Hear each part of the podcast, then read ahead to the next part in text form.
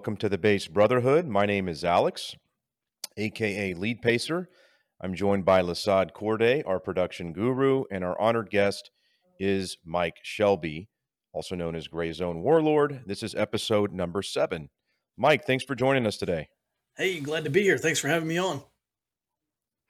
Awesome. Well, listen, we've been um, I've been following you for a while, and increasingly liking your content. You know, you've I, I think you know you've really hit a trigger with a lot of people in this space and, and the things that you're talking about and you have a background that's uh, you know very familiar with things that appeal to this base corner of twitter. And i wanted to start off by just learning a little bit more about you your upbringing uh, your background if you just want to go ahead and fire when ready. Sure thanks.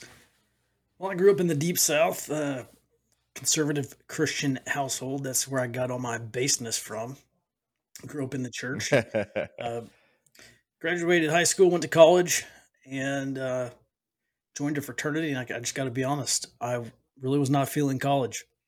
I, uh, I watched the invasion of Iraq from my fraternity house room on the TV, and I thought, wow, like that's that was cool.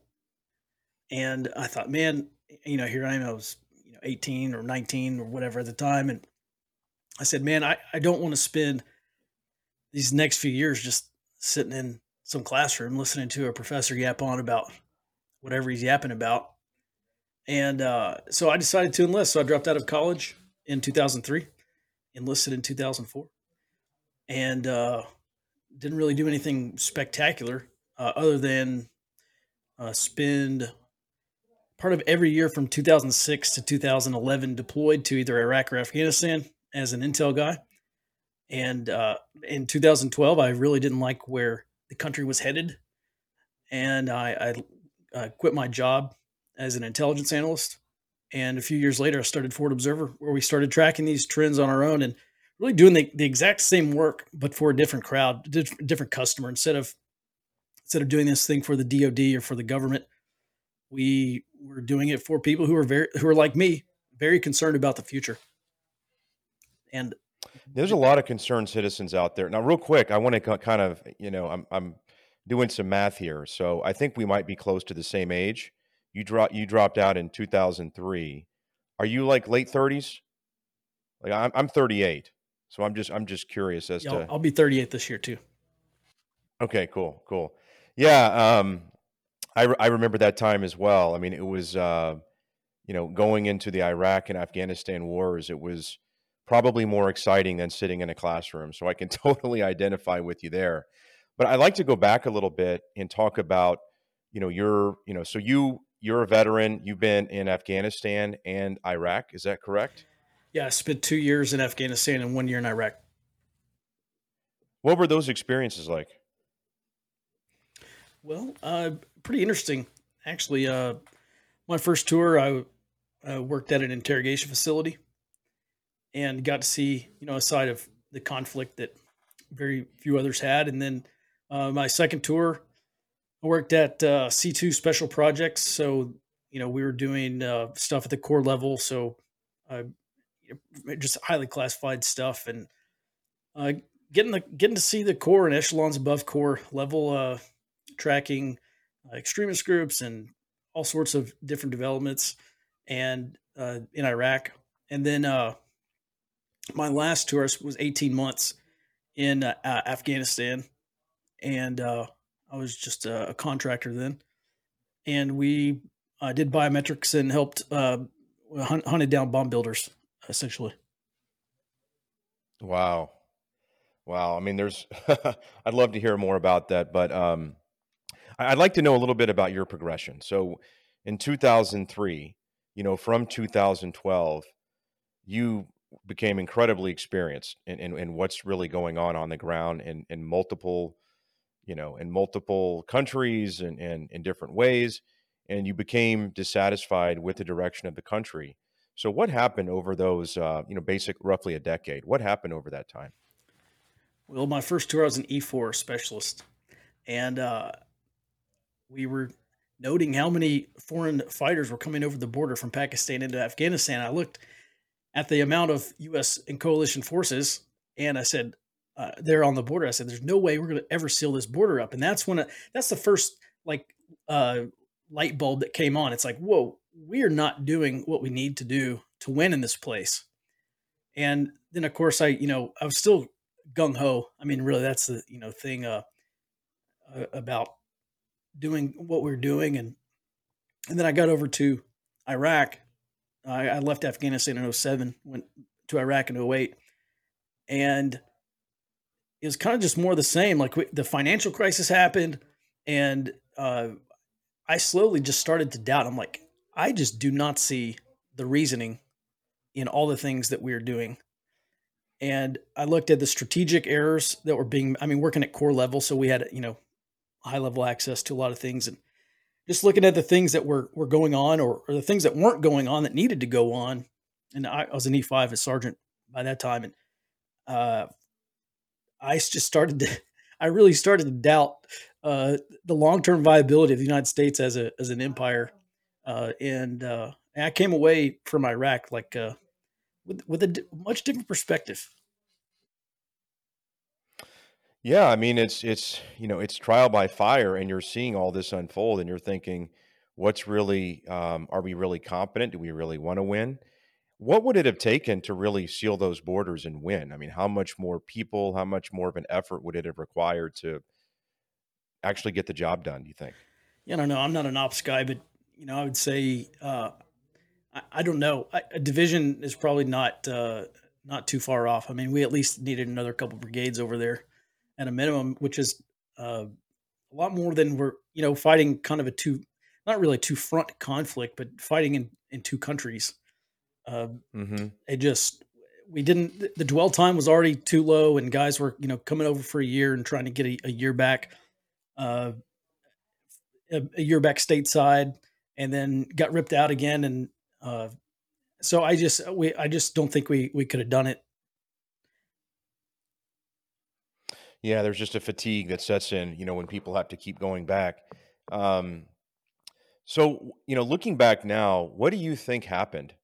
and, like what what were our real intentions of going over there and then it, it's it's i guess it's kind of hard when you have one administration that takes you into something like that and then it gets kind of handed off to the next guy who's completely different and you're trying to hold these places together it seems highly improbable that you're going to have the same level of conviction from say you know the uh, you know the W Bush administration to the Obama administration and then to Trump i mean it's just it's hard to hand these things off so, um, in, in 2012, it sounds like you really had, you know, sort of an epiphany or, you know, an accumulation of, of seeing all and living, you know, li- seeing all these things happen.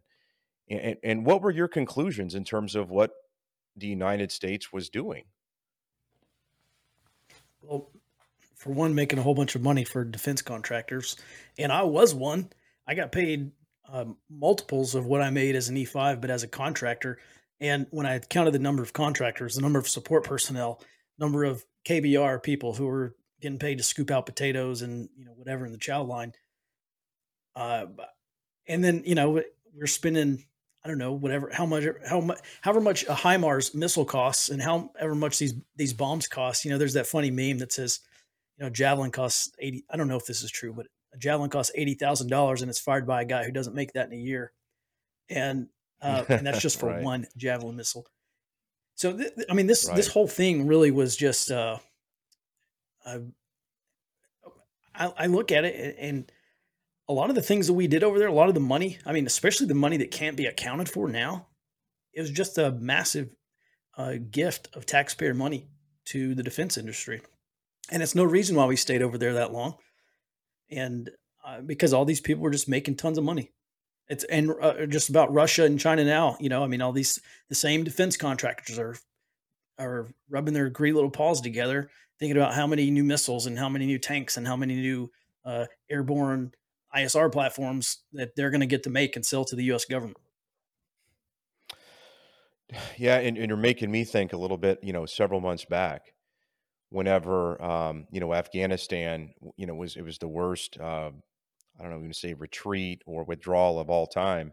But I remember right around that time, I had to cut a you know decent sized check to the government and pay you know pay income taxes, and I see these guys that are like, you know, 60 IQ morons with pallets of US dollars with, you know, tens of millions, hundreds of millions of dollars that they, you know, that these, Af- these Afghans, you know, or Taliban guys, it was left behind for them or they were paid off or whatever. And I'm thinking, how much of an idiot do I feel like right now? You know, beyond just the fact that, you know, these scenes that you're seeing on television, you know, and the clips that you're seeing on Twitter were horrifying, you know, disheartening you know it's it's the money it, it's the money that we've squandered and um it, it's and it goes deep and it you know it's 20 years of of um, you know squandering you know our taxpayer dollars and i don't see how we um get past get past that very easily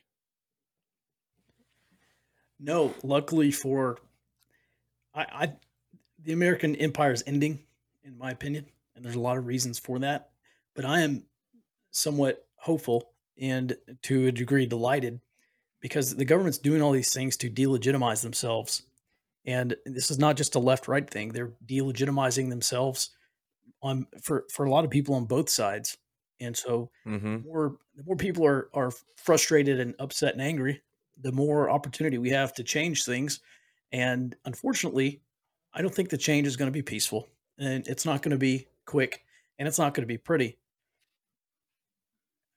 Well, that's that's bold, and and I know an, I know a number of people that have come to that conclusion, and it's it's hard for a lot of people to hear this. I think particularly for you know boomers and older generations to hear someone like yourself say that, and someone that's that's actually been on the ground, it, it's a holy shit type of moment. I mean, what what does that mean? What's going to happen? And it really shatters their frame as to what America has been and where it's going, and they don't really want to deal with it. I've noticed with with you know some of the older generations, like this just can't be true. We can vote our way out of it. You know, there's things we can do, but I've come to a very similar conclusion that you have. And so, you know, let's talk a little bit about what that looks like in terms of it's there's you know the peaceful solutions, voting your way out of it. It, it doesn't look very likely. It's going to be uh, something very very different. So, you know, one of the things you talk about is low intensity conflict, low intensity conflict. What does that look like and how does it apply to the, the context of which we're headed? So, uh, you know, I would describe the past roughly 10 years, and maybe you can go back to 9 11. You know, it's like the first time, you know, I, I grew up in idolized my dad and I still do. But I remember the first time he was put in the hospital for an extended period of time, and it's like, whoa, this guy's like not invincible. Like he's gonna die one day. That's kind of how I feel about the United States of America right now. And we are in a period. The the real problem for us is that a we're at the late stage cycle of an empire already because Sir John Glubb wrote this fantastic essay about it. It's called The Fate of Empires. They are cyclical.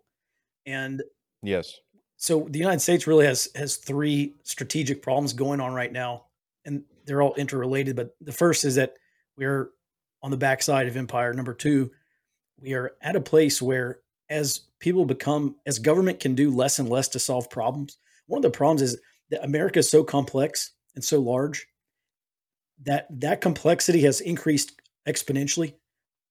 Governing excuse me, governing this country, the ability to govern has not increased exponentially. And so we really do have a, a, country that's kind of outgrown the ability to govern it.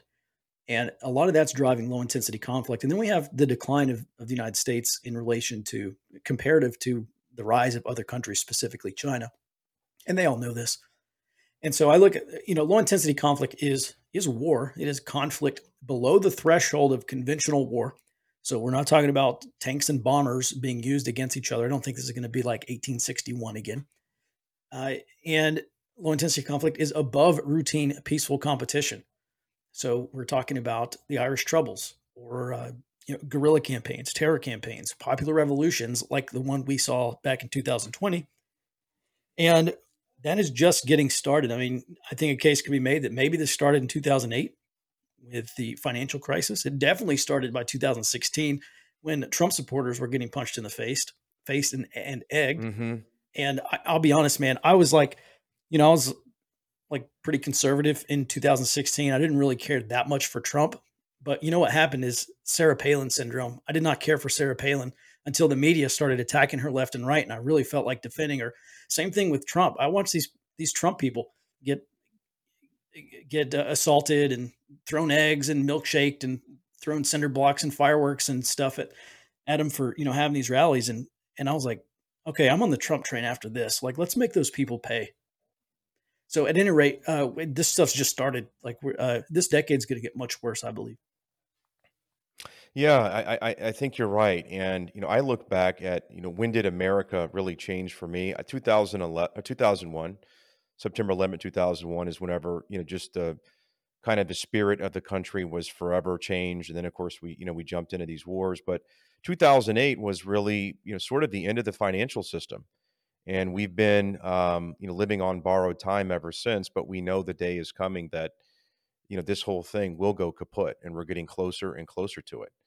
So, um, you know, you look at the book, The Fourth Turning by Neil Howe, and there's, I forget who his co author was, but I've, you know, kind of thumbed through that and, and listened to him in interviews and talking about how, you know, there is this seismic shift going on, you know, right now in the Western world and particularly in America, where um, it's going to be a generation of upheaval and conflict, and there's no guarantee that we're going to come out of it the other side as as a whole, and and it be anything like what we were before. And so, you know, you've you look at 2008 as maybe the beginning of that. We could go through.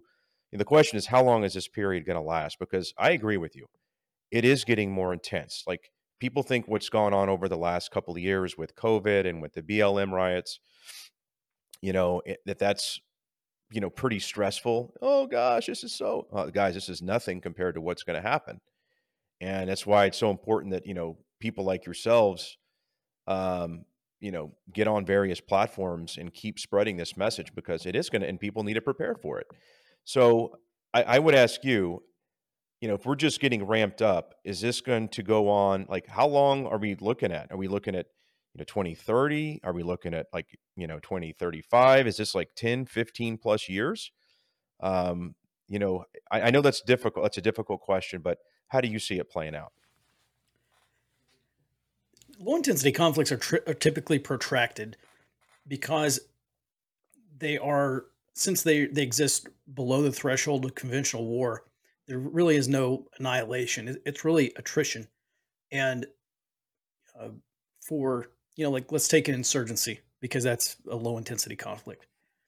Uh, an insurgency is protracted by design because what the mm-hmm. insurgents are trying to do is wear down the will of the government to resist and wear down the people the will of the people to resist and eventually you have government saying okay that's enough we, you've run our, our economy into the ground you've uh, uh, cause all you know all these problems. And okay, let's let's get to the table and let's talk about a peace deal.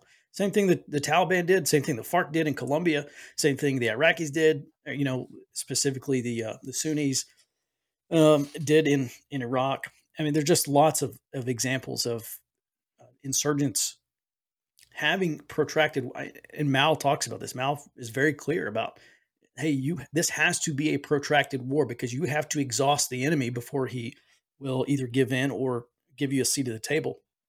And most of these events are typically end in some kind of political concession, like like they did at the FARC in Colombia. The, FARC became a political party. They got seats in the, the, the national legislature, and they got a say in things. And so, uh, for the United States, it's kind of difficult to say like I mean, this is a complex place, right? There's just, the regions. There's a mix. Even in red states, you have blue cities. You know, they, they say there are no mm-hmm. are, are no blue states. They're just blue cities, and blue cities is that's where all the job growth is in quote unquote blue states, especially tech heavy uh, blue areas. That's where all the job growth is. That's where the future of the economy is. And then you have red states, which are tied to natural resources and agriculture and other types of jobs. And it's just um, it's very difficult. It, it's you know, it's not like looking at a country like say, you know, Iraq or F- Iraq and saying, okay, well, you could split that conceivably into two countries, Sunni areas and Shia areas. And let's forget the oil for a second. You know, we're we're spread around. We're all mixed up, and so there there is no uh, there's no politi- there's no pl- new political boundaries that can be drawn that would would make every side happy. As far as how long this could last, I mean, I mean, how, how much time you got? So you know, let's let's think about yeah. this. Uh, a couple things.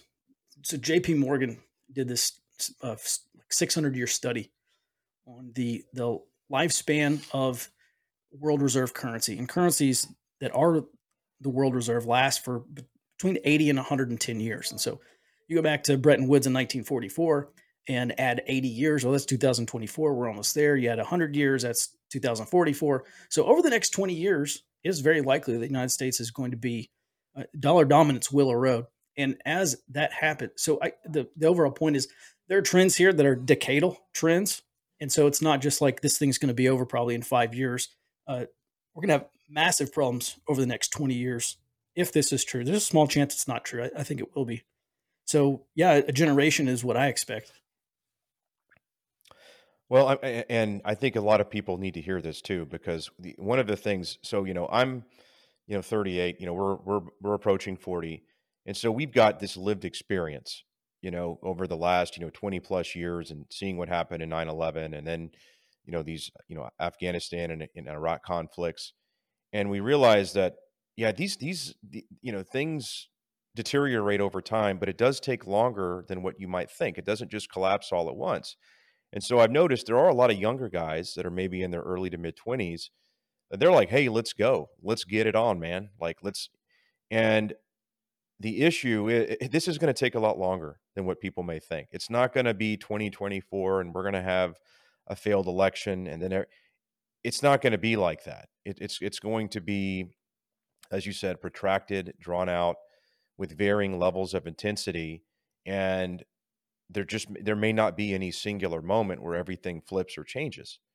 Um, so people need to be prepared for that and understand that this is not uh, this is going to be a state of being that we're going to have to endure and live through for quite some time. And if you're not comfortable with that, then you should think of other things um, or find ways to kind of minimize your exposure, you know, to to conflict or things that are uncomfortable. But it is going to go. I've, I think I heard someone say the other day, maybe like 2045 is when all of this will be resolved. So don't think it's going to happen anytime soon.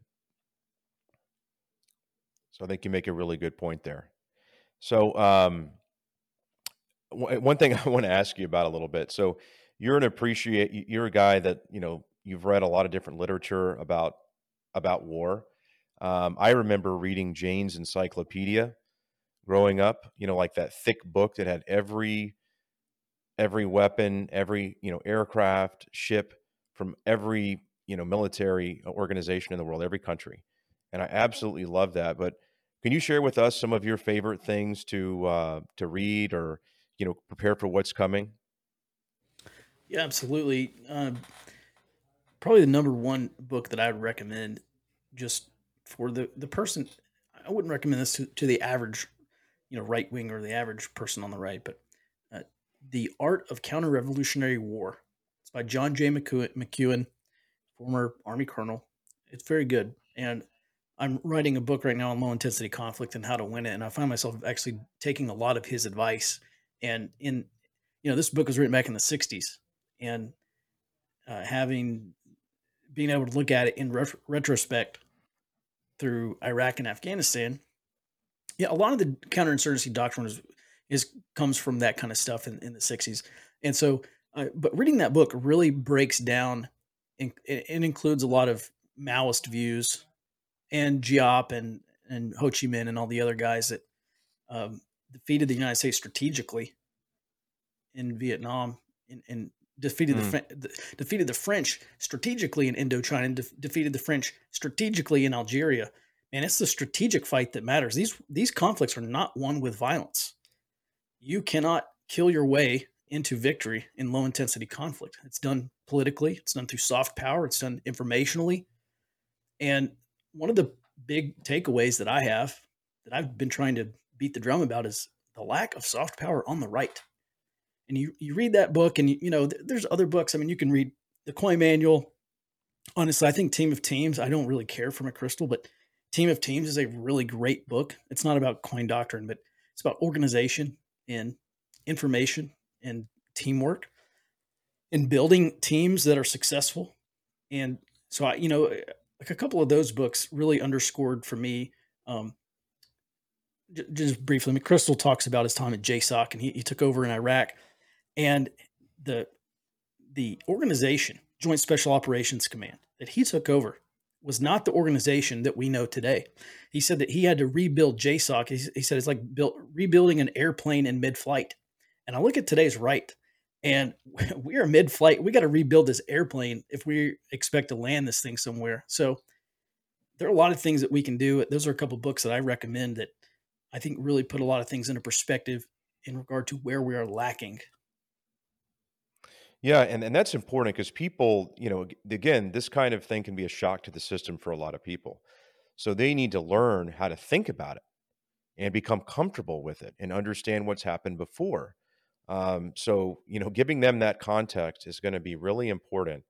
Um, why do you think? Uh, I just want to go back to something that you said that I think you really you're onto you're onto it about how the right lacks any kind of soft power I, I agree. But do you see that changing? Is there anything happening right now that's, you know, giving you some kind of excitement or, you know, it's wind in your sails and thinking, okay, people are starting to get it and they're going to do something about it? The only thing that I see as encouraging is at least some attempt to build our own platforms. And this is by design. The the left under, really understands what they're doing when they deplatform people and get get people kicked off of of crowdfunding and crowdsourcing websites. And that that's part of the soft power, right? Hard power is violence and coercion. Soft power is information and changing minds through it's inform and influence. It's propaganda. It's you know psychological operations, and so mm-hmm. Building our own platforms, I think, are a double edged sword. Number one, I mean, there's there's Gettr, there's Gab, there's I don't know five or six of these places, and it really spreads people out, spreads people thin. It ensures that there there can be no single, uh, there can be no uh, Pepsi to Coca Cola, just because you know uh, people are spread out. So the and that may be a good thing. the The bad thing is if we get all of us on a single platform, then it becomes where where we do have free speech. Then um, we are a much larger target because it's easier to take down a single a single platform through cyber, through lawfare, through whatever, uh, than it is you know more decentralized presence. So I don't know what the solution is. The, the solution, you know, uh, Will Chamberlain has this really great uh, kind of, I think it was a blog post about wartime conservatism versus peacetime conservatism, and he says wartime conservatives have to start using government the same way that left is using government. And so looking mm-hmm. at Section 230 reform, and uh, I, I'm typically the, I, I, agree, I forget which founder said it, but the government that governs best is that which governs least. Uh, however, yes. we are no longer in that paradigm. And so I actually would like to see more government power being used to benefit us because it is our country. We live here. And so if we could start seeing that, then I would be happy as a clam. Yeah, and one of the issues is, you know, the the the political party that's supposed to represent our interest, we feel is oftentimes, you know, they're handcuffing us or keeping us out of the conversation. You know, it's it's it's been my view, and I don't remember exactly when I, you know, came to this realization. It was probably a little bit before Trump, and it was crystallized whenever Trump ran, was that the purpose of the Republican Party is to quell and stomp out any kind of genuine populist movement on the right. It's what they do. I mean, it happened with Pat Buchanan back in 92. Um, they've been really, really good at, you know, it happened with Ron Paul in 2008, though I don't think he really had a chance, but there was a lot of energy and excitement there. But they really seek to destroy any kind of, again, you know, right wing populist movement. They don't like it. And so Trump kind of, um, you know, he kind of outpunted the coverage. Like I think he showed up maybe a decade earlier than maybe it would have been optimal. But then again, I mean, that's the way it worked out. And there just wasn't an apparatus, you know, within the GOP that was enthusiastic and ready to support him. So he was constantly being, uh, you know, stabbed in the back, you know, misguided, misdirected, um, deceived by the people that were around him. And it was just impossible for anybody to be able to replace you know all of these people that were already entrenched within any reasonable period of time. Like you just didn't really have the ability to do that. But it kind of showed us what the reality is of the situation, and that if we want to change anything within our government, it's going to be at the local level, at the regional level, and it's going to be voting in GOP primaries every time one comes up and finding the right candidate. And but it, it's that's a Herculean effort, though, isn't it, Mike? I mean that that's that requires some engaged citizenry. I'm to the point where, okay, if we can elect a Republican president, if that can happen, great, and if we can have a Republican Congress, great. I'm to the point where, you know, Eric Holder said a couple years ago, former Attorney General, he used to, he was the head of the uh, Democratic Redistricting Committee, and he said demography is is trending our way. Like if we, you know, we may not win all the elections, but if we just wait long enough, we can win all the elections. And I think, mm-hmm. I mean, mm-hmm. that's obviously what they're doing. That's what they're trying to do with this vote, these voting rights bills. Eventually, maybe they'll punch them through.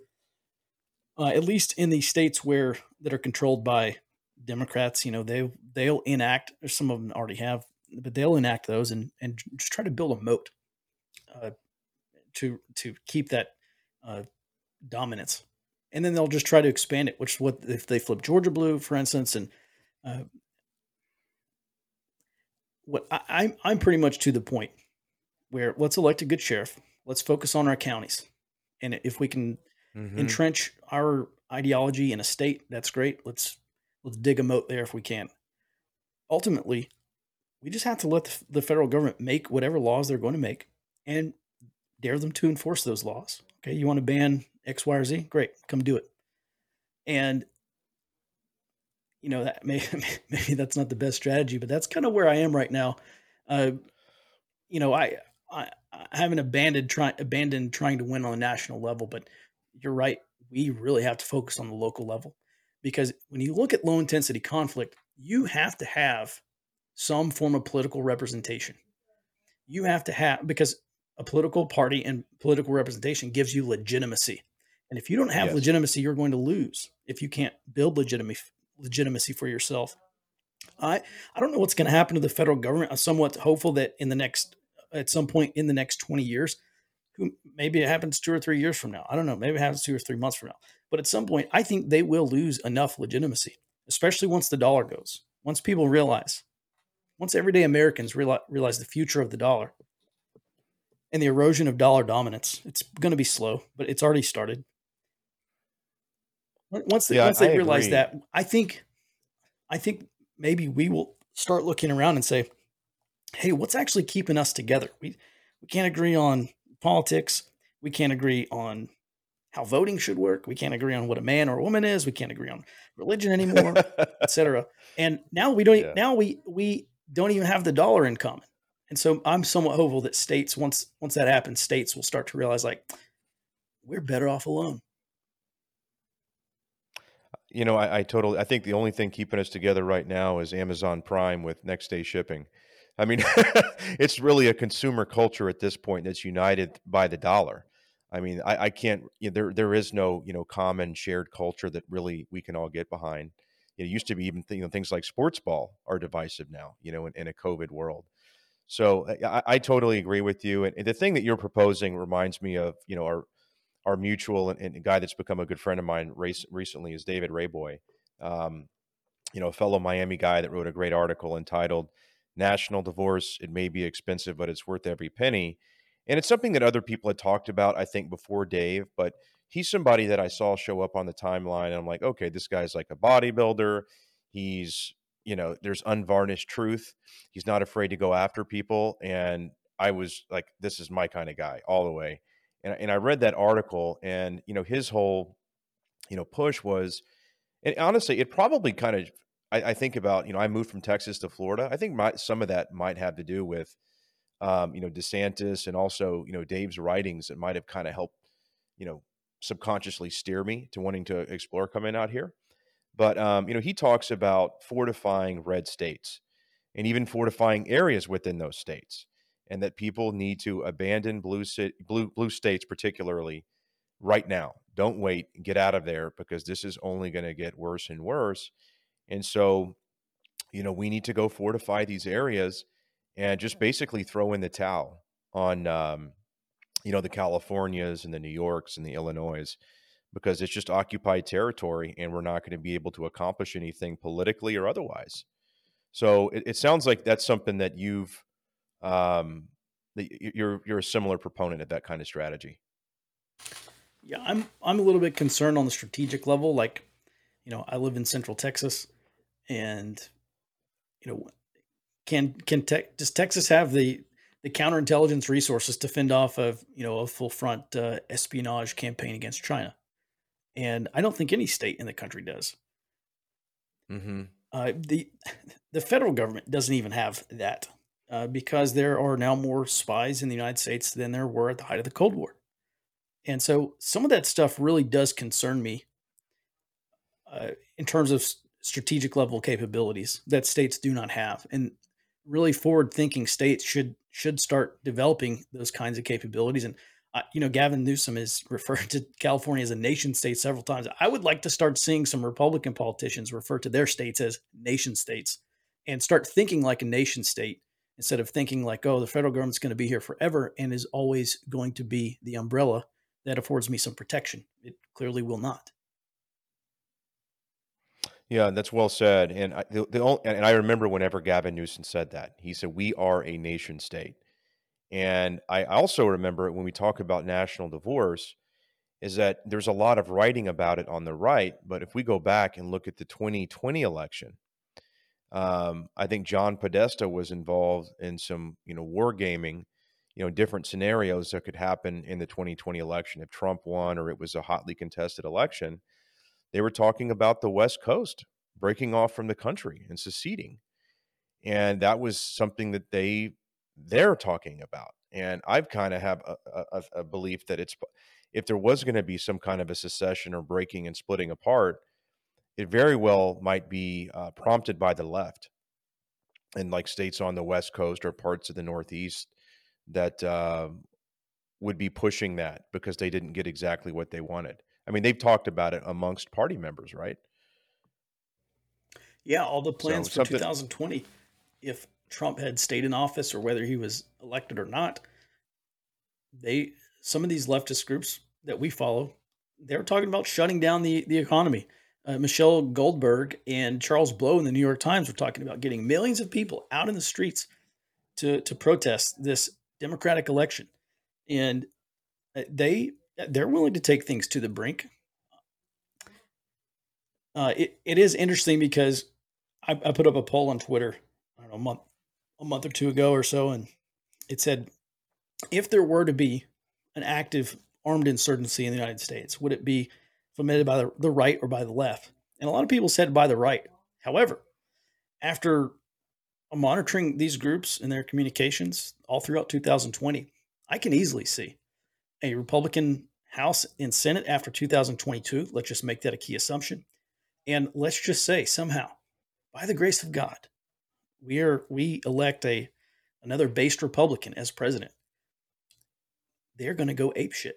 And oh I God. would not, I do not doubt for a second that all those secessionist movements that they're talking about uh, for California and the West Coast, and I, you know, and I remember those states built. Didn't they build like some kind of economic pact where they're going to reopen strategically altogether, Oregon, Washington, and California, or something like that? I remember looking at that. I said, "Man, that's like I mean, that's regionalism. That is what right. that's what uh, precedes secessionist and, and independence independence movements. So I could easily see the left starting something like that in 2025. Yeah, I, think what they do, Mike, is they um, they they poke you in the chest. You know, they put your their finger in your chest and yell and scream at you and antagonize us, and they basically want to make us eat a shit sandwich and say you're going to like it. I mean that that's what they want to do. And then whenever you just say that's it, I'm done, and you go after them, they're like, oh my god, no, no, no, please, please, please, we didn't mean it. You know, like they they continue to antagonize the right, and you know they've said openly, you know, people that the fear is that there's going to be some kind of a right wing uprising, and we're going to have a totalitarian dictator. And you know, my whole thinking is every action that these folks are taking would you know precipitate that kind of eventuality because they're not they're not being bipartisan. They're not having a real conversation. They don't want to find any middle ground. They don't want to compromise on anything. They just want to win, win, win, and bulldoze everybody. And if they get any kind of, you know, if, if anything doesn't go their way, um, they whine and cry about it. So it's going to be interesting to see what happens over over the next few election cycles. One of the things they get away with that because they control the institutions, and I didn't I didn't make this point clear enough. I don't think several minutes ago. Uh, the left has infiltrated and, and toppled or taken over previously conservative institutions. The Boy Scouts is a really great example. Uh, you cannot have an organization committed to churning out uh, competent, self reliant, responsible teenagers who are going to grow up and most likely vote Republican. Uh, mm-hmm. You look at what they've done to the church, is another example. They've taken over a lot of Christian institutions. And so their control of the institutions, eroding the soft power from conservatives. If, if we are going to win in any sense of the term, and I'm not even talking about violence, although soft power does enable hard power, you cannot practice hard power for very long without without soft power.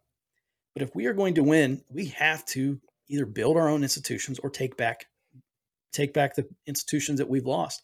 And the socialists have this really great concept called dual power, where it's not enough to get political power, you also have to build social power.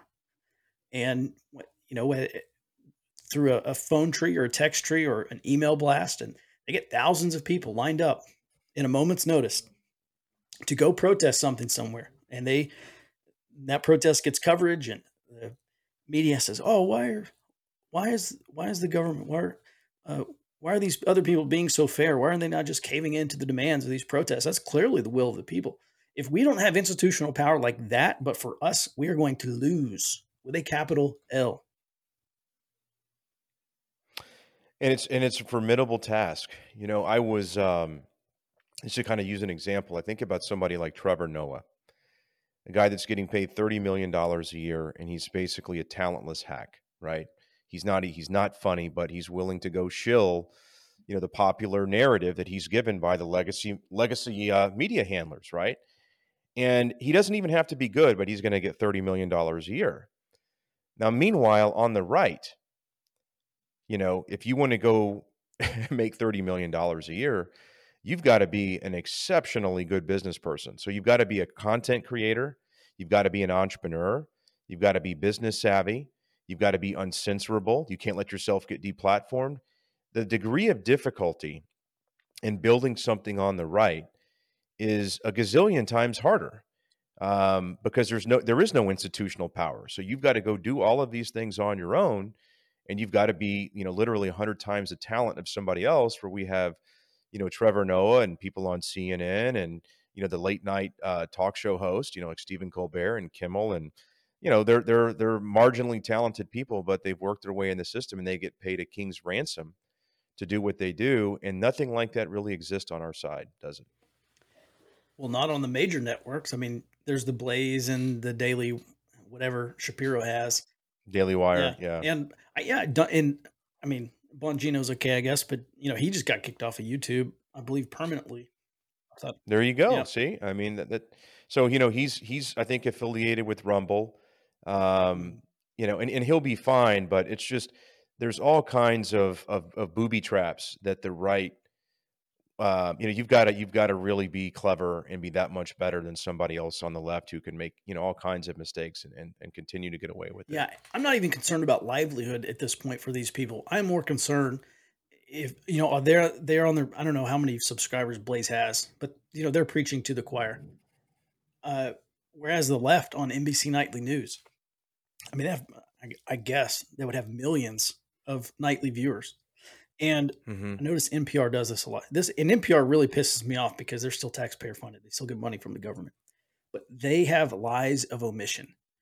They are very they are very good in how they because I listen to NPR on my way to work and on my way back every day, almost every day, and they're very good at lie, lying by omission, providing one side of the story while not the other. And this and again, just to underscore the point, I don't care about money. I don't care how much money these people are making or not making. I care about impact. I care about the impact on their target audience. Are they informing and influencing? And this is the biggest thing. Yeah, it's it's bad for these people who get deplatformed and YouTube takes away all their income, and it's horrible for them. I'm more concerned with how many people are they able to reach on their own platform versus a platform like YouTube where there are a billion users. Inform and influence. The left is restricting our ability to inform and influence, and they are. This is what we all have to understand. They are waging low intensity conflict against us. Low intensity conflict. Yes, violence is an aspect. More than anything, it's political warfare, information warfare, psychological, uh, diplomatic, economic warfare, and uh, this is like China for the past 30 years waging gray zone warfare against the United States. And we're just now waking up to it in the past couple of years. And if we don't understand that, this is why the left is winning because they're waging war, and very few of us on the right are are being like, "Hey, this is actual low intensity conflict. This is gray zone warfare against the right. it's deliberate, and they're reducing your power. And if you don't, if we can't stop them, we are going to lose." Well, there's a lot of people in denial about it. And and and you're and that's why I'm so glad that, you know, we found each other and there's other accounts as well that are just keep banging, you know, banging on the drum saying, "Guys, like we're at war right now." Like, you know, it, it may not be how you think of a traditional war taking place, but there's an information war here. There is, an, in your words, a, a gray zone conflict that's we are living amongst, and you better wake up to that fact right now. Um, you know, you also made a really good point about you know these plat these mainstream big tech platforms that are really almost the home pages of the internet for their specific usage. You know you look at youtube i mean any kind of you know streaming content recorded video is going to be on youtube. You look at twitter and it's you know blurbs and bytes and you know it's basically curated content you know um, across you know various people and organizations. These are kind of the home pages that people go to. I mean i use them every day extensively and it's it's difficult to kind of um, get attention if you're booted if you're booted off that. I mean, you, you're you're eh, you're in a really rough spot. But I do believe that people need to use those platforms and exhibit self censorship enough to convey the message, but not get deplatformed. And simultaneously, you are bringing people over to your own platform. And that's something that I've noticed you've done. And you know, we're going to talk a little bit more about that in a minute and what you're doing on your Substack and with Gray Zone Warlord. But I think that's a really good model for people. Is you know, we talked to uh, Deeper Thrill the other day, who's you know, awesome, awesome guy, and you know, he just launched an app, and he says in the future everybody's going to need to have their own app or their own platform. And I I think he's really onto something there. Like you need to have you know your own content landing page that other people can reference and they understand where you stand on things so um, i think that's a really good point. and i, I actually i want to talk to you before we get to you know where people can find you and, and and some of the great work that you've done with your substack i'd like to ask you in terms of um, you know bitcoin and crypto and how you see that playing into the equation in terms of um, you know developing some kind of financial sovereignty outside the legacy system. Are you a proponent of bitcoin and and or other cryptos? I am. I'm a strong proponent of crypto. I i don't know if you anyone follows balaji. I can't pronounce his last name. Sorry balaji. Uh, you know he's talking about the network network states and the future of the na- you know na- the nation state as a concept i think is going away. A, a really great book on this case is the sovereign individual and mm-hmm. uh, I, I think you know they say Bitcoin solves this, like Bitcoin solves everything. I think sound money does solve a lot, and I really would like to see. Uh, I would like to see us all move to to crypto. The Fed's gonna the Fed's gonna have to crush crypto as much as possible. They can't lose monopoly on on the national currency, where the dollar really is doomed. I look at, um, I mean, I'm I'm not really a, a shill, but I'll just mention, you know, Cardano or Ethereum or, you know, some of these other uh, proof of work or excuse me, a proof of stake tokens. And I think there will probably come a day when boomers and retirees say, okay, I'm to, am I going to buy a, maybe if, eventually if we have some kind of price stability, I think we're still in price discovery right now. People are still trying to figure out, is Ethereum worth $500 mm-hmm. or $5,000? right. but you know, with with these stake yields and decentralized finance, this is very I mean, this is a very important shift that's happening. And so, you know, I, I love every five days I get another staking reward from Cardano. And I'm not even really that concerned with where the price is going to be two or three or two months or two or three years from now. Like in 10 years, hopefully I'll retire on Cardano. Um, or at least on the staking rewards, stake rewards that I get. But uh, I, I do. It's re- going to revolutionize everything. Unfortunately, we're going to have to kill the Fed first.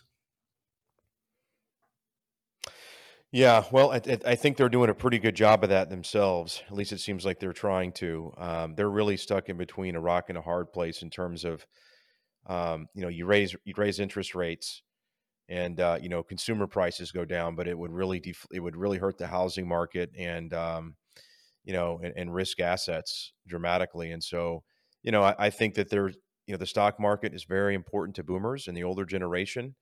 Uh, that's where a lot of their retirement is, is is is coming from, and so you know having any kind of a significant rise, I just I, I don't see how that's going to play out, but you know, I, am with you in principle in terms of I think that's going to happen over the next 10 or 15 years. Stan, Stanley Druckenmiller uh, recently said in an interview that he thinks the dollar will cease to be the global reserve currency within 15 years at the current pace, the current trajectory. Um, you know, 15 years. So it seems like a long time, but um, you know, could be 10 years. It could, it, it, but it seems like he's accepting the fact that it's going to happen and the rest of the world is, is going to move on from the dollar. So, uh, one of the things I wanted to talk to you about was what we can do to prepare. You know, we've talked about, you know, getting, you know, studying and, and reading literature and following people that's going to get you abreast as to what's really going on. We've talked a little bit about uh, Bitcoin and various cryptocurrencies and and you know putting our money there and um, one of the things so what can what can like a young guy out there do right now that like he's like okay i'm you know he's he's 25 years old and he's he sees where things are headed he's got his whole life ahead of him but he realizes this isn't going to be anything like what his parents or grandparents went through and he needs to start preparing are there some general you know words of advice or instructions that you would give somebody like that? Yeah, number one, in terms of your career, I agree with Gary V. Gary Vaynerchuk. You've got to start a personal brand and uh, monetize it if you can, because you know I just look at YouTube and other platforms that are, are that you can monetize. Substack's another one. Uh, start building an your personal audience because if you do lose your job during a recession, you you know, it may not pay the bills. Or maybe you can build it into something that you at least won't starve, and just make YouTube videos or write Substack. Write down your thoughts because a lot of people have have very insightful commentary, and they just they need to share it. So that's number one. Uh, number two, if you don't have insightful commentary, you need to read. You need to read a lot of books because the chances that your I hate when they say this, your lived experience, your lived experience is not wide enough and it's also not deep enough for anybody to give a shit pardon my language. So the more mm-hmm. books you read, the wider and deeper your frame of reference can be, and the more insightful you can become. So that's number two: is just read a lot, specifically history and and futurist books. The third thing I would yeah. say is you have to build a local community. If you're into preparedness, maybe that's a mutual assistance group. If you're into whatever i don't know you, you just need to build a community you need to build a team of, of like-minded individuals who can say if there ever is a some catastrophic event or some natural emergency we're going to come together and we're going to figure out how to make it this work uh, number four and by the way these are these are, aren't in chronological order like you should probably, probably be doing all four at the same time get a skill you must have a the ability to produce something you must have mm-hmm. a valuable skill. And number, I would say number five, it, Ray Dalio said this best know, a month or two ago. He said, in the future, your wealth is going to be measured in your ability to produce. The same with companies. I was talking to my dad the other day. We are talking about where to put your money for the next 10 years. He said, you got to invest in companies that produce something. And you look at the hyperinflation in Weimar Germany, almost everybody got wiped out. You know who became millionaires during the Weimar hyperinflation? The guys who owned the ability to produce raw materials. And so mm-hmm. if you don't have an iron ore mine, you're SOL. However, you have to be able to produce something. That's why I like that's why I really like Cardano and these other proof of stake tokens that, you know, that have staking rewards because yeah, the price of Cardano or Ethereum, whatever, may crater in the next five years. Eventually, its utility is going to be so massive that you get billions of people, or maybe a billion people on those platforms, and you're not going to have to worry about retirement. And maybe I'll be working until I die because who knows? Uh, but that's kind of my working theory right now. So I think those well, things, if you can do those five things, you're going to make it. If you can't do those five things, you're not going to make it. That's really sound advice. And um, I mean, we may even have to do a clip of this and put it up there because I think that's outstanding for young guys. And that's and that's really what this show is for. Is we want to, you know, bring great people, um, you know, from this base sphere and help young men. And you know, one of the things we've done here, we talk about communities, which I think is one of the most important ingredients of this, is people. Uh, you know, we're in South Florida uh, we've got about 10 to 15 guys. I think we'll be at 20 pretty soon. That, um, you know, these are people that I've met on Twitter that know each other. And we got together back in early November and had a really good time, you know, getting together for dinner and drinks, you know, hitting the beach and just developing those friendships and those male bonds, I think is super, super important. And we'll meet again, you know, on February 12th and 13th and that's what the Based Brotherhood is about and and we want to encourage people to do this all over the country and we'll do whatever we can do to assist you and connecting you to other people giving you some kind of a structure you know developing an email list that's something that we want to be an active participant in and um, you know you're in the austin area is and i'm how long have you been in austin and do you have anything similar like like this that uh, you know we're talking about right now like a group of base guys that you meet with regularly yeah, I live outside of Austin. I used to live near downtown, like Midtown area, and uh, I just couldn't handle it anymore. So my wife and I moved in early 2000. It's funny because I did a YouTube video at the end of 2019. I'm like, man, I just do not feel good about 2020. Austin's not the place to be, and so we moved. And yeah, we do. We have a super solid crew, and man, I got to tell you, uh, get fit, learn how to run and gun, get training, go out. I'm just yes. Uh, just in terms of your survivability, number one, your health is of the utmost importance. Number two, uh, learning, owning the owning the means of self defense is not enough. You've got to go become tactically or technically and tactically proficient in that mean of self defense, and you need to start a crew. You need to build support. So, communications, medical, intelligence, mobility. I don't know. I'm sure I forgot one or two. Uh, and man, I you have to start. I really do believe this. I you have to start thinking of yourself, of you and your crew as a small unit. Mm-hmm. You have to start thinking in terms of day to day self defense and survival.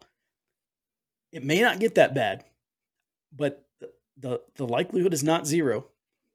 And looking at how things line up and looking at the, the future of the dollar, the first the future of these social movements and their ability to generate chaos, looking at uh, systems disruption, energy, and the supply chain.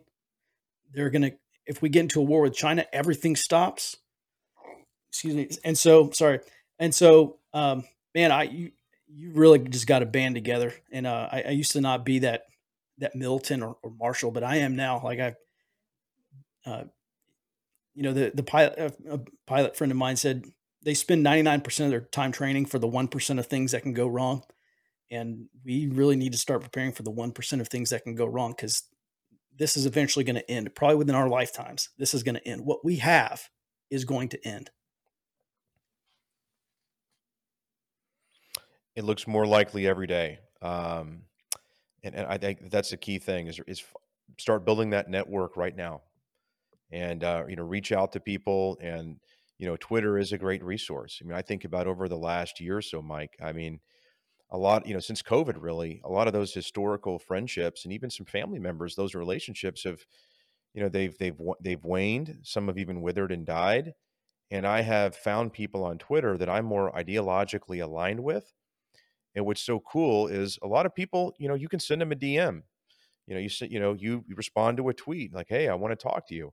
And people are incredibly responsive and, you know, people with much larger accounts than than, than ours, you know, that are well in the tens of thousands, hundreds of thousands of people that'll actually respond to you and you can pick their brain, develop a friendship.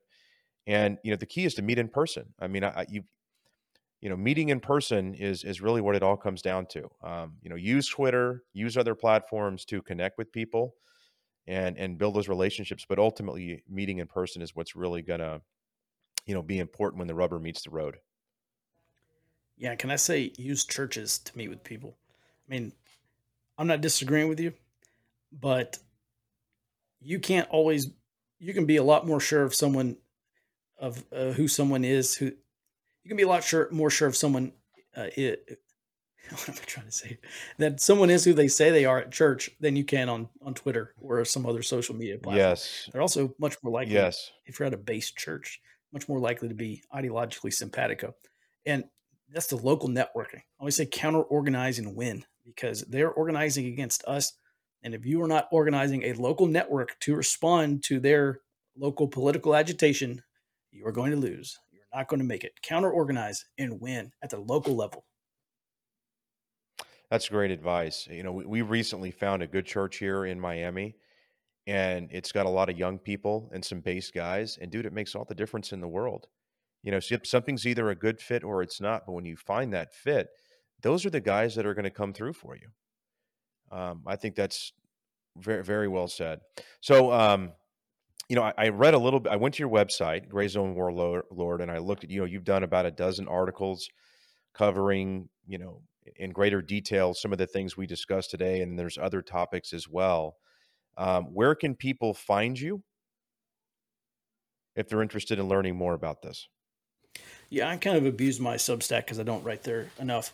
Uh, but uh, there's a couple places. ForwardObserver.com. That's the company I run. We produce intelligence on what's going on every Tuesday, I do a special on uh, what what's new in, in, Civil War II. Every Thursday, I do an economic early warning brief.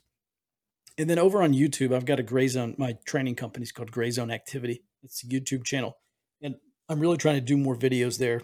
And I get tactical. I get really in the weeds on some of this stuff um, and the importance of what we talked about. So I, I would say forwardobserver.com. Check us out, and then uh, Gray Zone Activity over on YouTube. Awesome. Awesome. Well, Mike, I really do appreciate you joining us this afternoon. I, I've certainly learned something, and um, we really do appreciate your time. Any last words you want to leave our audience with? No, thanks for thanks for doing this. I think this is going to be a an important podcast for people to listen into because of the th- the people that you're talking to and the things you're talking about. And we need to get away from. I, I just look at Twitter and I just how much an inordinate amount of time people spend on there and griping about stuff. And you got to get active. You got to get active locally. And so, if that's the message you you can keep pushing, then we can. Then you're pushing in the right direction, and I'm, I'm proud to, to get behind you. Recognize we we're on the same line, pushing towards the same direction. We certainly are. We sir. Well, Mike Shelby, thank you so much, man. We really do appreciate your time. Yeah, thanks for having me. Anytime.